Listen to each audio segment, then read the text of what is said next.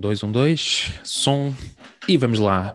Bem-vindos, caríssimos amigos, a mais um podcast que, cujo nome exato. O meu nome é Ricardo e estou aqui com o Diogo. Olá. E com o Miguel.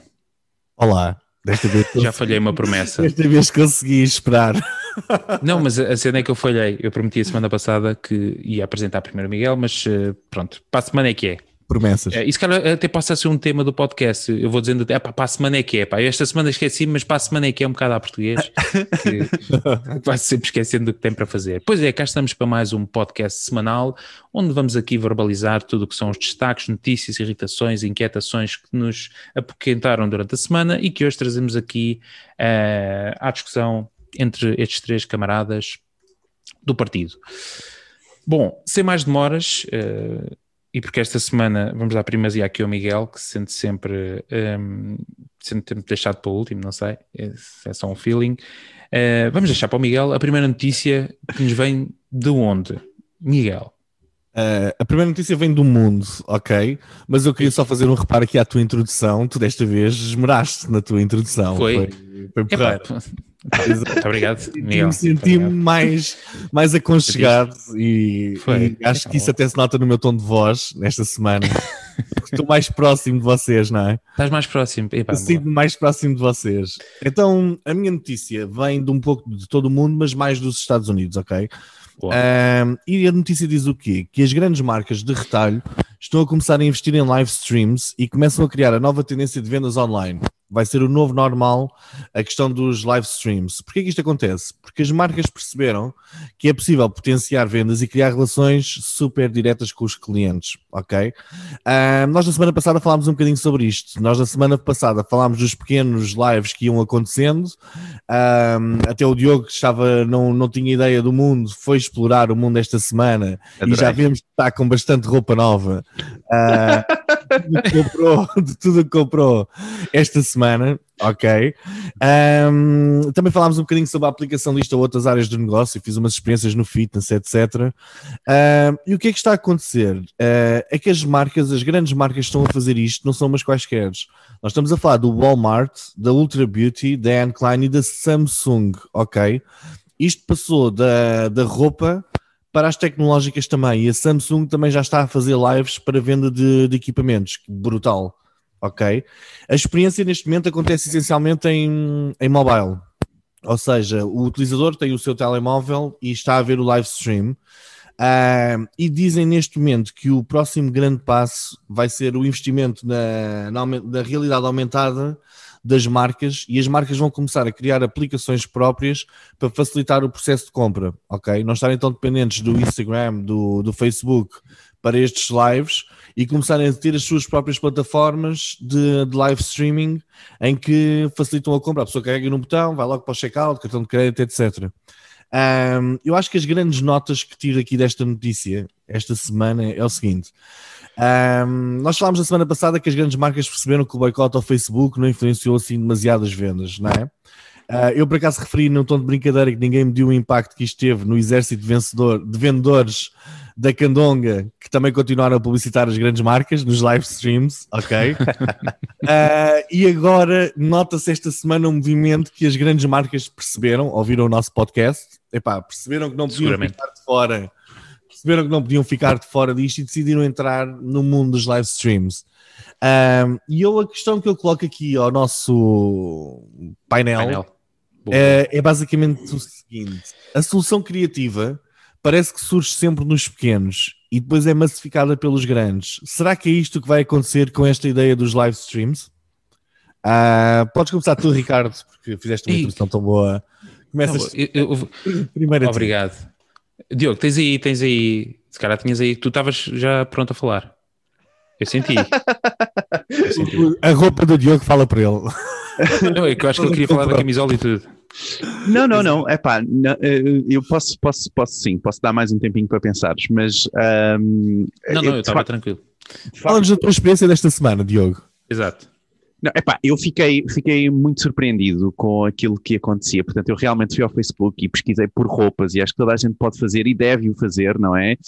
Um, ou moda, aliás, eu pesquisei por moda, acho que foi isso que me tinhas aconselhado, Miguel.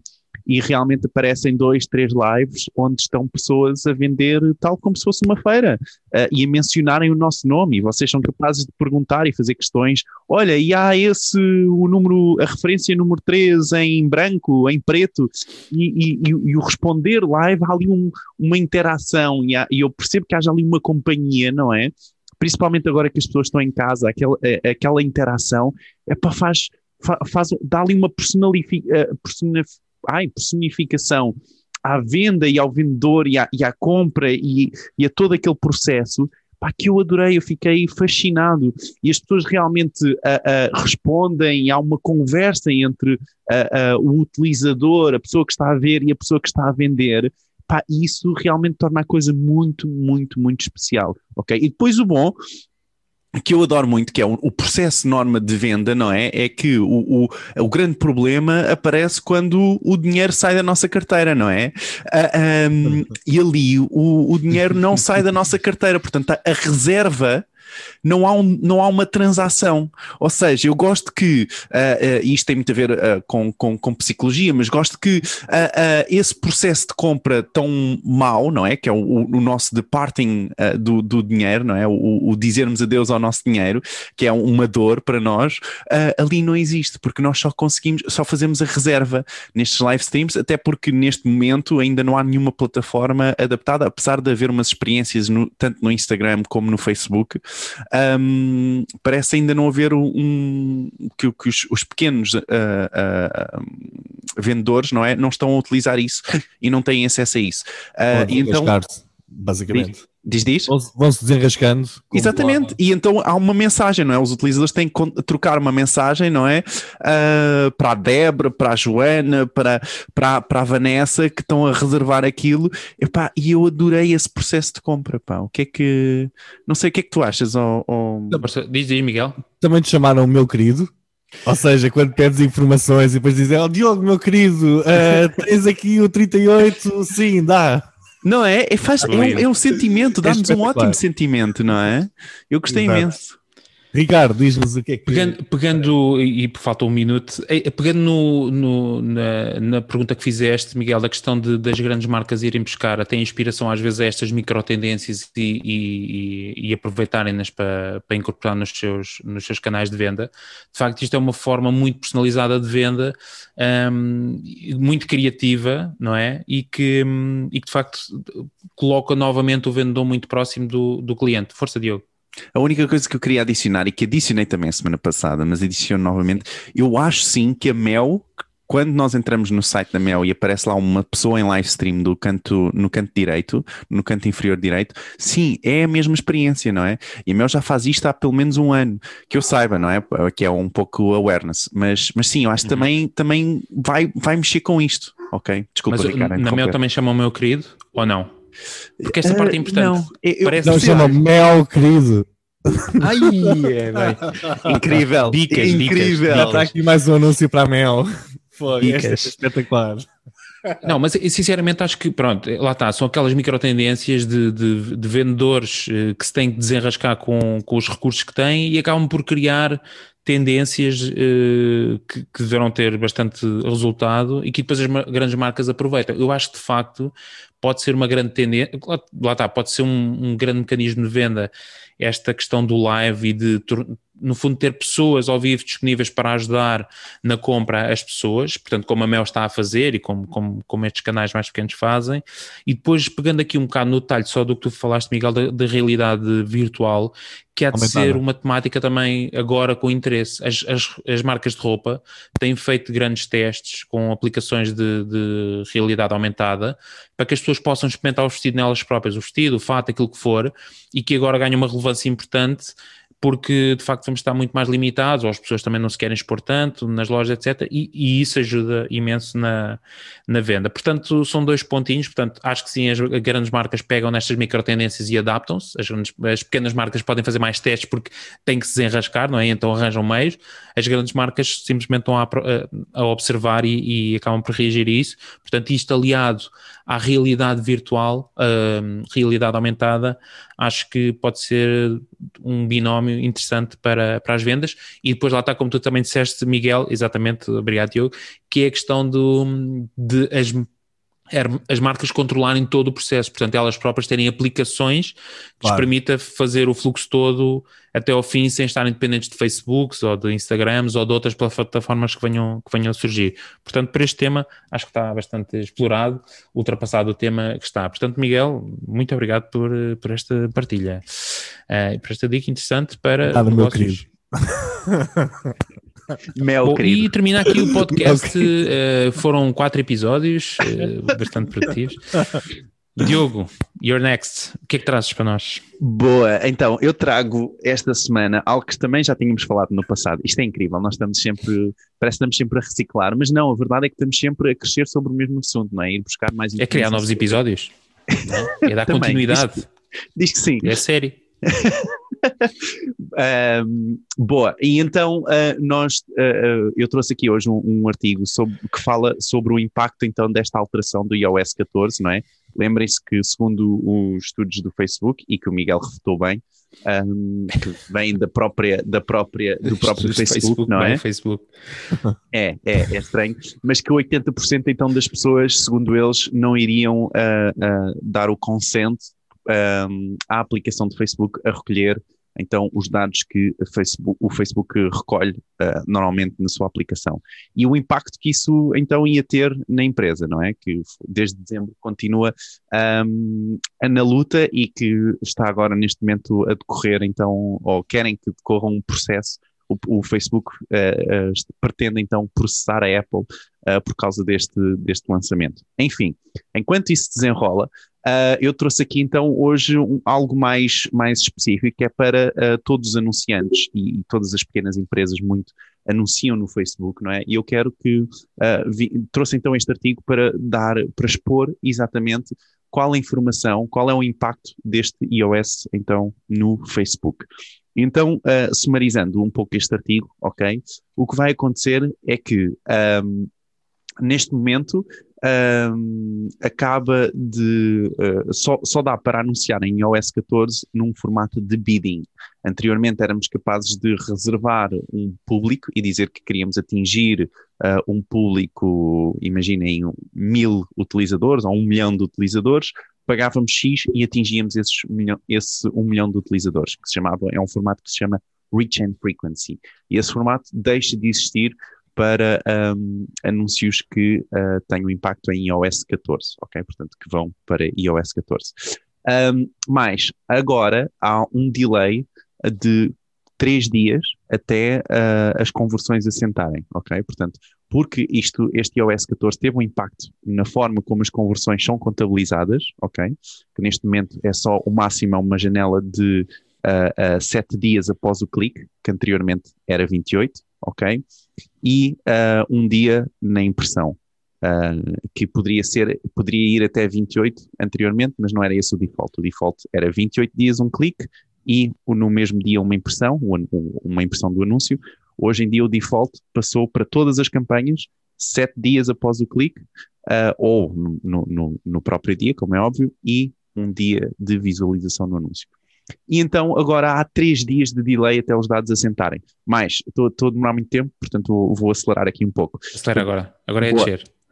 uh, então, as audiências customizadas que nós tínhamos do nosso público uh, de remarketing, não é? Também vão, ou retargeting neste caso, também vão descer, portanto vai haver menos audiência, um, mas uh, vocês têm no máximo de oito conversões por domínio, tá bom?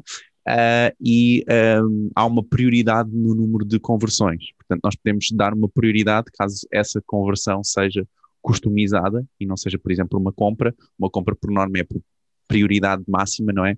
Então, uh, caso não, não tenham uma compra, por exemplo, vão ter que dar uma prioridade às conversões. E por último, que eu acho que é mais importante de tudo, são as conversões em iOS poderão sofrer modeling, ou seja, portanto, através de dados de modelos estatísticos, eles vão inferir quando há uma conversão.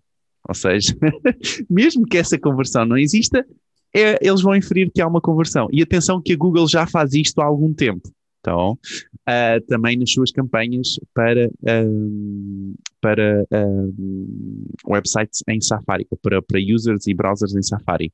Com isto, a minha questão uh, pode ser para ti, Miguel, que eu acho que tens um grande anunciante, não é? Mas mesmo, mesmo grande, grande anunciante, que eu presumo que faça publicidade no Facebook. Como é que achas que isto vai impactar uh, esse grande anunciante? Bem, uh, eu falo sobre, o, sobre os grandes anunciantes, especificamente o grande depois falo dos pequenos, dos micro. E, exatamente, e dos micro. Ok. Um, eu pergunto-me é se isto a nível dos particulares vai servir realmente para alguma coisa, para proteger os dados de alguém. Uh, eu parece-me que vai servir zero. Isto vai continuar tudo igual. Isto é daquelas coisas que inventaram só para destruir uh, negócio a toda a gente. Eu acho que para os anunciantes grandes e pequenos significa tudo.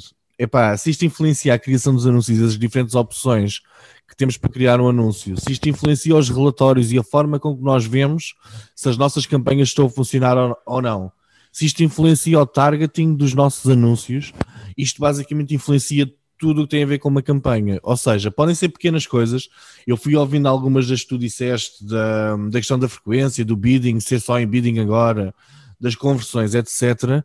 Epá, é, imagina, no caso das conversões, epá, são raras as conversões que acontecem sete dias após o primeiro clique. Ou seja, geralmente existe algum trabalho, tem-se passar alguns vídeos, alguma informação, a pessoa tem que ter pelo menos os oito contactos até decidir fazer uma compra connosco. Só aqui perdemos, se perdemos o tracking, o tracking dessas conversões, nós basicamente começamos a perder tudo. Por exemplo, a questão do, do bidding e da frequência. Uh, vai ser um impacto enorme, porque nós, muitas campanhas das que lançamos, dizemos queremos atingir uma pessoa pelo menos quatro vezes com, este, com esta campanha para depois a pessoa ficar mais preparada, com diferentes anúncios, mas quatro vezes. Se isto depois começa a não ser possível fazer e há um bidding normal, uh, o nosso anúncio então começa a ser mostrado aleatoriamente a diferentes pessoas. Eu não sei se foi isso que eu percebi, Diogo. É isso mesmo, é isso mesmo. E deixa-me uh, uh, só adicionar este, este, um, este facto super engraçado. Para vocês terem uma ideia do impacto, estima-se que, uh, e atenção que não há nenhum dados oficiais sobre isto, mas apareceram uns quantos threads no, no, no Reddit a estimarem que por causa deste update o Facebook pode perder 50% dos dados que neste momento obtém. Ok? Portanto, de todos os dados que obtém, tá bom?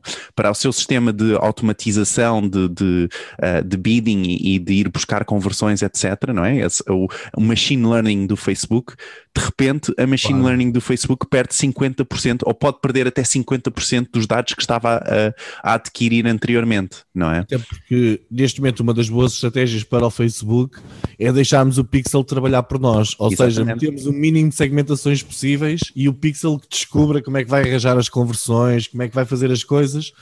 Uh, e o que me choca mais é o limite, e não estou a perceber porque é que será que isto acontece, o limite de oito, oito conversões ou oito eventos de conversão por domínio. Que é. isto? Porquê que se criou este? Porquê que se criou este? Talvez para potenciar a venda de domínios? Não, a, a, teoria, a, a teoria a, eu, Bom segue, um, mas a teoria, a teoria é que uh, o, o, Facebook esteja a tentar criar um, e aglomerar o maior número de eventos para que a máquina consiga estar sempre a otimizar para, esses número, para esse número mais pequeno de eventos versus otimizar para um grande leque de eventos, estás a perceber? Okay. É essa a teoria. É uma teoria, atenção. Pois, isto é, é incrível. Teoria. Neste momento estamos todos aqui no mundo das teorias, mas realmente isto vai alterar a forma como nós vamos fazer anúncios drasticamente. O que é que tu achas, Ricardo? Boa. eu concordo com tudo. Acho que também um bocadinho pegando na linha do, do que o Miguel estava a dizer, que nós já discutimos anteriormente, tem só a ver com a questão de que estas motivações de privacidade para o consumidor final é zero, porque ele nem sabe o que é que está a acontecer behind the doors. Claro. Para anunciantes grandes, obviamente, para anunciantes, para empresas como o Facebook, dependem muito dos dados uh, e o seu negócio está assente em anúncios e, obviamente, em, em, em conversões, etc., em obtenção de informação, obviamente é um risco grande, por isso é que esses estudos fidedignos feitos em causa própria indicam que, uh, mas eu acho que sinceramente terá impacto, sim, mas ainda não estamos a mexer realmente. Isto é, só, eu acho que isto é só tipo um, uma festinha no, no, no, campo da privacidade, porque se de facto um iOS uh, protegesse mesmo os consumidores, tipo, não passava nada. E depois lá está, foi aquela discussão que, e só para terminar, que nós já falámos que do tipo, a Apple também vai jogar em causa própria, porque a Apple normalmente o que faz é, é fechar o círculo, portanto vai querer que tu queres, tens que juntar-te ao meu lado da força, porque senão estás fora e eu não te vou dar dados e aqui, entras aqui dentro e só sabes que uh, isto é o iPhone 12, não vais saber mais nada, não vais saber se ele está na China ou se está no coisa, that's it. Portanto, eu acho que, por isso é que eu digo que é uma festinha, porque é do tipo, yeah, vamos fechar aqui um bocadinho, mas e o impacto que isto vai ter, obviamente, vai limitar, uh, sobretudo para grandes anunciantes, acredito para pequenos anunciantes disto. Não, é o pior, é o contrário. É o contrário, desculpa, desculpa uh, interromper. Pois, eu, eu é sei que a, é? a notícia fala dos pequenos anunciantes, mas isto é, para, é mais para tentar mover as massas. Não, repara, os, os, os, os, pequenos anunciantes são mais, uh, são mais afetados porque os pequenos anunciantes são os que têm menos informação, não é? Então, se o sistema automático está a obter menos informação, vai ter mais dificuldade em otimizar para aquela informação, para que aquela informação aconteça, estás a perceber? Os grandes sim, anunciantes sim. não vão ser tão impactados, porque por norma têm várias compras, têm várias leads, não é? Uh, por isso é que um, há esta perspectiva dos pequenos anunciantes. Era para explicar, para esclarecer. Não? É? Sim, sim, sim, sim, sim. Eu percebo. Nevertheless, eu acho que não é, não é como uma notícia de, de, do Google Search Console na Austrália. Mas pronto, não vamos por aí. Eu acho que tá, porque não vamos falar sobre isso. Então falamos um pouco sobre isso. Sim, é essa a notícia. Ah, pois é, porque já não vamos dar esta. Ah, pois é, pá, desculpem lá, agora é a minha vez. Um, e vamos então à notícia do momento. Ah, esta sim é que essa é um segue. Tu disseste que é um segue, é do Miguel, mas o Miguel é verdade. mal lado. Não vamos falar disso. Não vamos falar do sim, facto de private, quase 100 mil. Eh, boa, exato. exato. Pronto, é precisamente sobre isso que não vamos falar, de que há registro de quase 100 mil sites.pt registados em 2020 e que isso contrasta com o facto de em 2020 também terem caído o registro de novas empresas e íamos falar Ainda sobre isso, mas já não vamos. Sim. Não, não, vamos falar sobre isso. Uh, também não vamos falar de que quase dois terços dos utilizadores da Europa considera que as, as marcas devem uh, incorporar a temática da, da, da, pandemia ou temas relacionados com a crise sanitária na sua comunicação. Também não vamos falar sobre isso. Mas vamos falar sobre sim, sobre uma notícia que vem lá dos Países Baixos, mas mesmo lá de baixo, da Austrália, uh, e que tem a ver com uma luta de titãs que já houve aqui na, na Europa, que, que é a eterna luta entre os meios de comunicação, portanto, informativos, os, os, os, sites de notícias, etc., e a Google.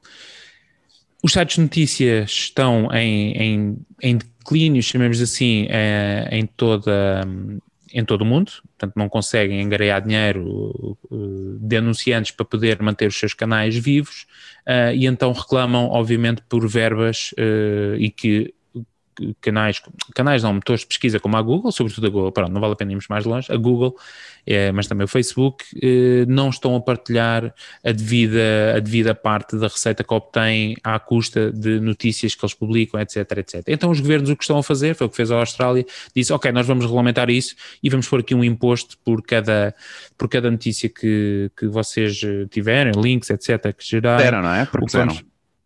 Propuseram propuseram, está, exato, está ainda em proposta, uh, quem, está a ser discutida. E então o que aconteceu? A Google disse, ah, ok, querem ir por esse caminho, então começaram a usar um sem número de táticas, entre as quais uma tática que foi dizer que andavam a fazer um teste eh, com 1% do tráfego, em que começaram a reduzir a exposição das notícias, dos links das notícias, uh, destes meios de comunicação. E o que é facto australianos, é que um, australianos, exatamente. Isso teve um impacto brutal nas visitas dos sites e foi, no fundo, um, mostrado músculos da própria Google a dizer que, ah, ok, vocês querem mesmo ir por esse caminho, é que se vamos por esse caminho eu vou reduzir o número de exposição dos vossos links e isso vai ter um peso brutal porque o que a Google quer mostrar é o seguinte: não, epá, nós geramos estas visitas todas, pá, vocês façam o vosso trabalho de converter as pessoas e vender qualquer coisa, pá, vendam, não sei, vendam chouriças ou sei lá, o que é que vocês vendem, jornais. Um, e o governo diz: não, não, espera lá, isto não pode ser só assim, vocês vão ter mesmo que pagar. Então, agora, a última notícia é de que a Google diz que, epá, se vocês mesmo querem avançar com isto, eventualmente eu vou ter que desabilitar o motor de pesquisa na Austrália e vocês pesquisam uh, no Bangladesh ou onde vocês quiserem. um, e a notícia é precisamente este e que vem no seguimento, acho eu, que uma discussão, não sei se estivemos em off ou em on, sobre o poder de que a Google tem e que o Facebook também tem neste caso, porque também está metido ao barulho, mas com menos expressão, tem sobre o controle da internet em si e da informação no seu todo e do risco que isso, que isso implica para anunciantes, para as marcas, para a exposição como um todo da informação. Portanto, sem mais demoras, eu declaro aberta a discussão sobre a perspectiva do impacto ou do poder que a Google tem e do impacto que isso tem nos negócios para fazer destruir um negócio, como é o caso aqui do negócio das notícias, que a Google tem. Ou seja, de um dia para o outro pode desligar um negócio. Eu vou abrir assim tipo aleatório e o primeiro a falar para o microfone continua. Força. Posso? Ora, lá está, já fui. é epá, é, reparem, eu acho que isto, isto, é muito engraçado, porque isto tem a ver, uh, uh, aconteceu o mesmo há algum tempo atrás, há uns bons anos atrás, há uns 10 anos atrás, onde nós fazíamos muito SEO uh, black hat, não é? Onde fazíamos, uh, otimizávamos, de repente conseguimos fazer um, um, site, de repente estar em primeiro lugar para uma, uma certa pesquisa. Era, era, não digo que era fácil, mas conseguíamos... As suas técnicas. Exato, conseguimos manipular o, o o motor de pesquisa. E a partir do momento em que a Google lançou um algoritmo a dizer, a, a ignorar exatamente essas estratégias para que isso não acontecesse, uh, de repente negócios acabaram por fechar nos Estados Unidos, pá, mas tipo às centenas, não é? Porque simplesmente esses negócios deixaram de vender, deixaram de ter tráfego, não é? Portanto, este é o poder da Google e o poder da Google vai se ver, não é? Exatamente nos, nos, nos, nos nestes jornais noticiários, não é? Da, da Austrália. E o pior é que a Google tem sempre o pior, não sei se é o pior, mas a Google vai ter sempre forma uh, de satisfazer a pesquisa do utilizador uh, de outras formas, não é? Portanto, uh, ah, um, vai haver sempre uma, um, sites que não sejam da Austrália em inglês. Um, a, a, darem uma notícia de algo que aconteceu na Austrália, por exemplo, ou algo que aconteceu uh, uh, mundialmente. Portanto, eu acho que infelizmente vai ser muito difícil para a Austrália um, conseguir uh, um, implementar isto, não é? Implementar isto. e se implementar e, e realmente fizerem esse braço de ferro, achas mesmo que a Google vai, vai abandonar a Austrália?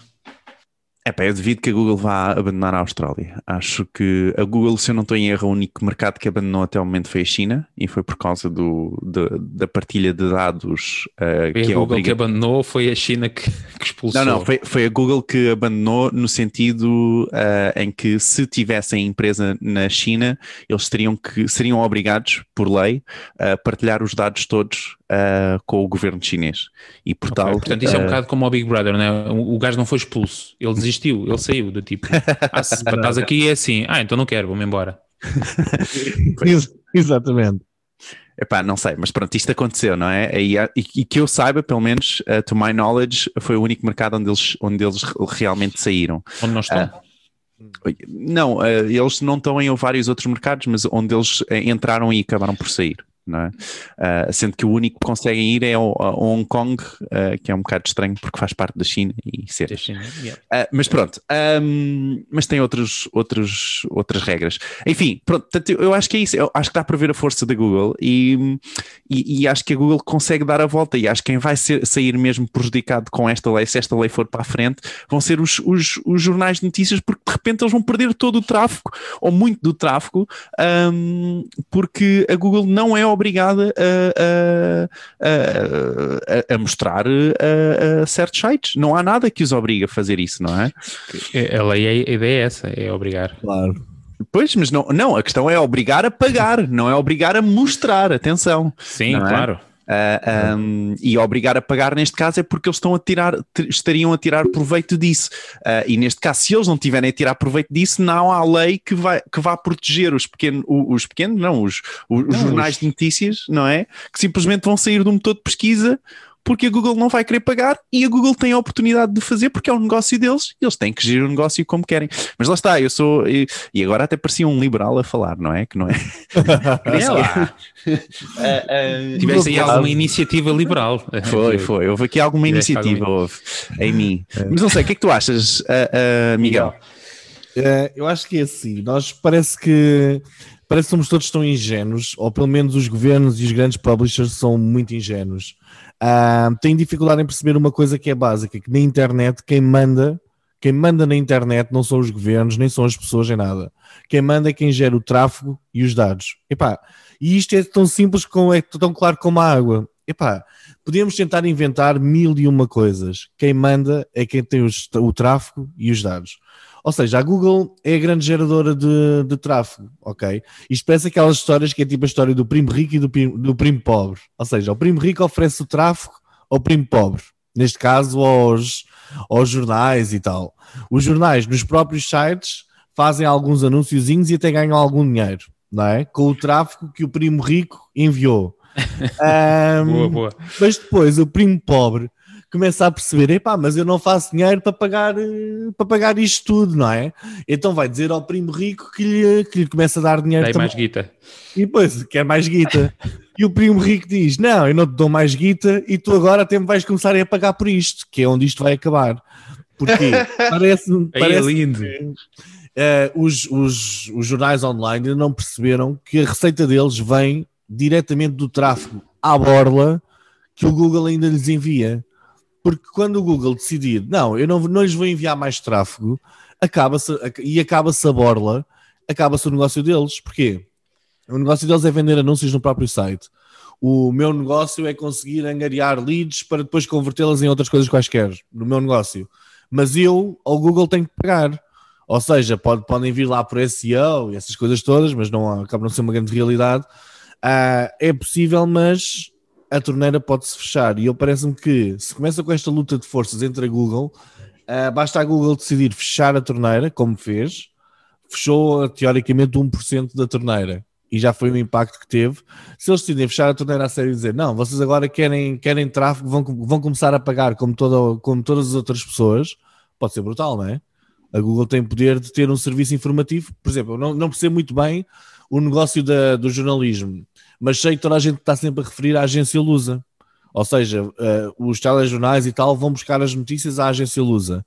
Então e o Google começa a ir buscar diretamente as notícias às fontes das notícias. O que é que poderá acontecer ao tirar da equação os, estes jornais, não é? Acham que isso é possível? Será que é uma coisa? Será que é algo que possa acontecer? Bem, é uma discussão extensa e já vamos logo, mas só para, é assim, muitos dos jornais o que já têm feito, muitos meios de comunicação que têm feito é apostar, por exemplo, em jornalismo de investigação, ou seja, em produtos claro. em conteúdo único, porque a notícia passou a ser uma commodity claro. do tipo, naquela notícia eu escrevo o artigo está feito, até ponho lá o estagiário a fazer isso.